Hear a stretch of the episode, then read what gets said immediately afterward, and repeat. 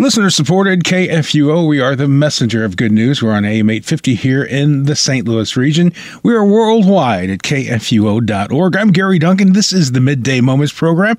It's time now for our moment in Scripture with Pastor Matt Clark of Ascension Lutheran Church in South St. Louis. Hi, Matt. Hi, Gary. Thanks for having me on.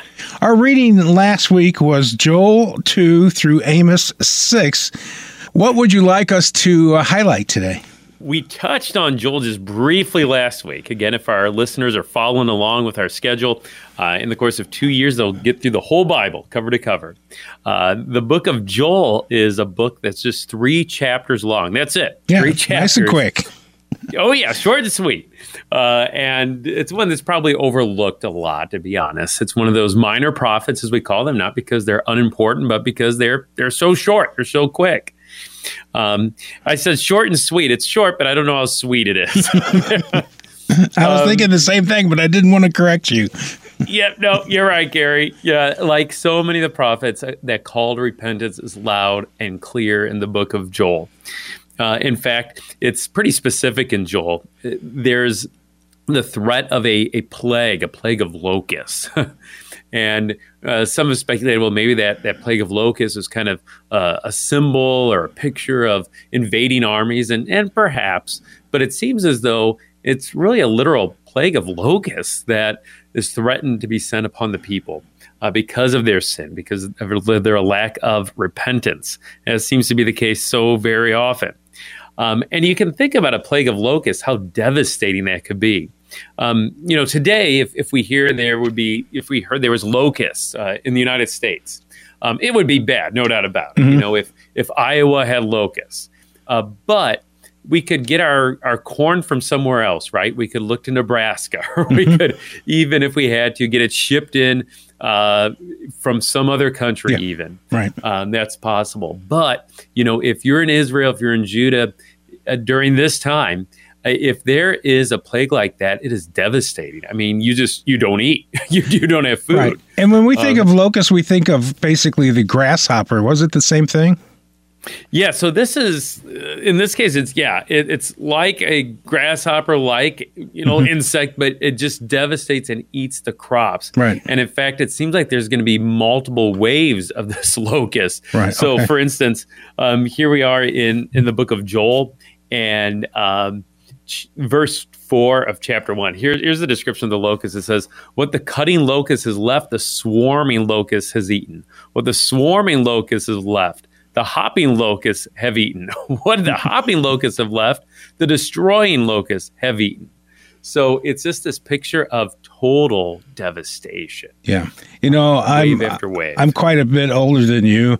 I was raised, I was in grade school back in the 60s.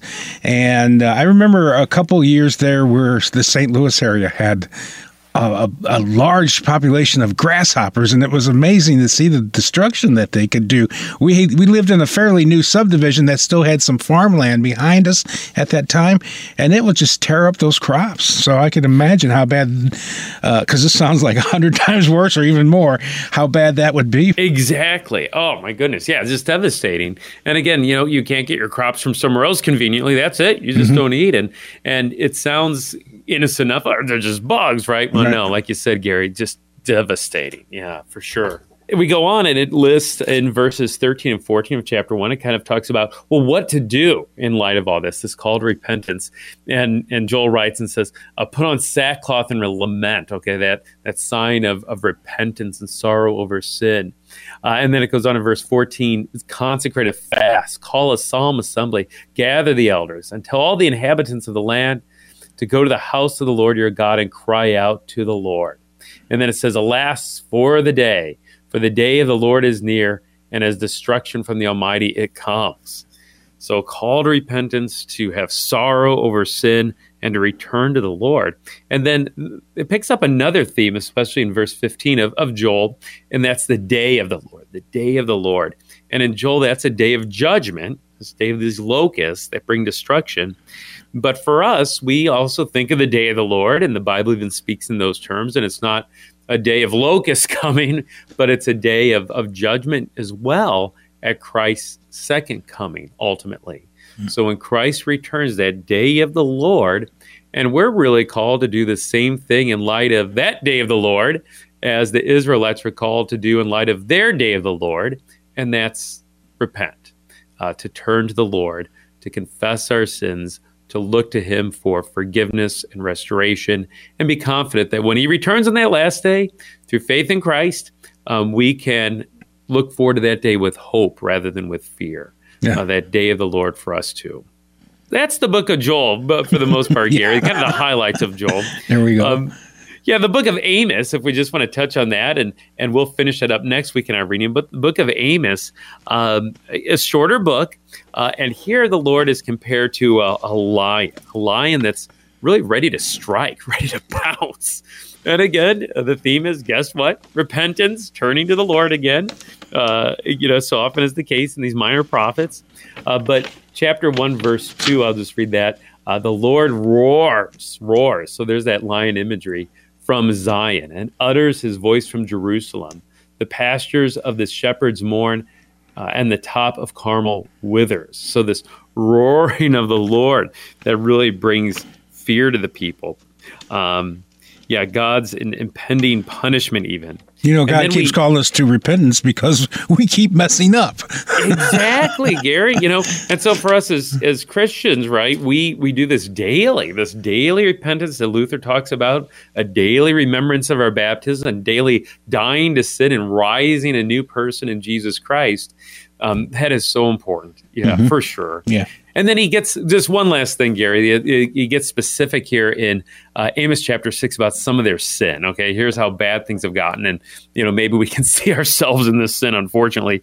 But chapter six, beginning with verse four, it says, "Woe to those who lie on beds of ivory and stretch themselves out on their couches, and eat lambs from the flock and calves." From the midst of the stall, who sing idle songs to the sound of the harp and like David invent for themselves instruments of music, who drink wine in bowls and anoint themselves with the finest of oils, but are not grieved over the ruin of Joseph.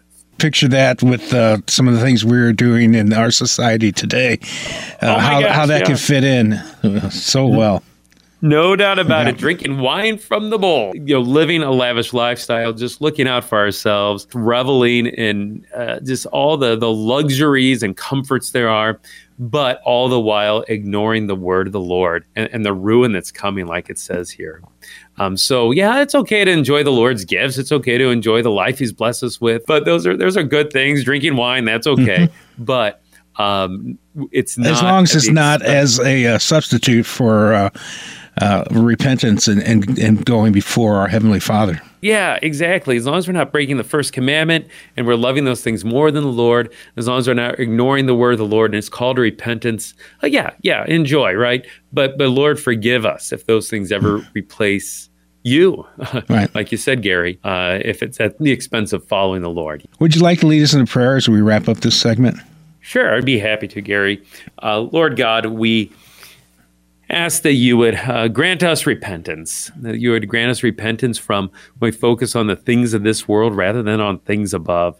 When sometimes the pleasures of this earth uh, replace uh, our love for you uh, and our obedience to your word, and even our love for our neighbor.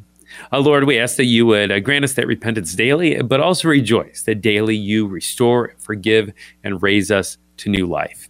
Uh, all through Jesus Christ, the one in whose name uh, we are baptized and connected to through water and the word. Amen. Amen. Our reading next week is Amos 7 through what? So, yeah, Amos 7, and then through Obadiah, which is a really brief book. It's a one chapter book, and then the book of Jonah. So, three books of the Bible in one week Amos, Obadiah, and Jonah. Okay. Sounds good. Thank you. All right. Thank you, Gary. We're the messenger of good news, KFUO. You can find our talk programs and our talk segments wherever you get your podcast. Just search out KFUO Radio.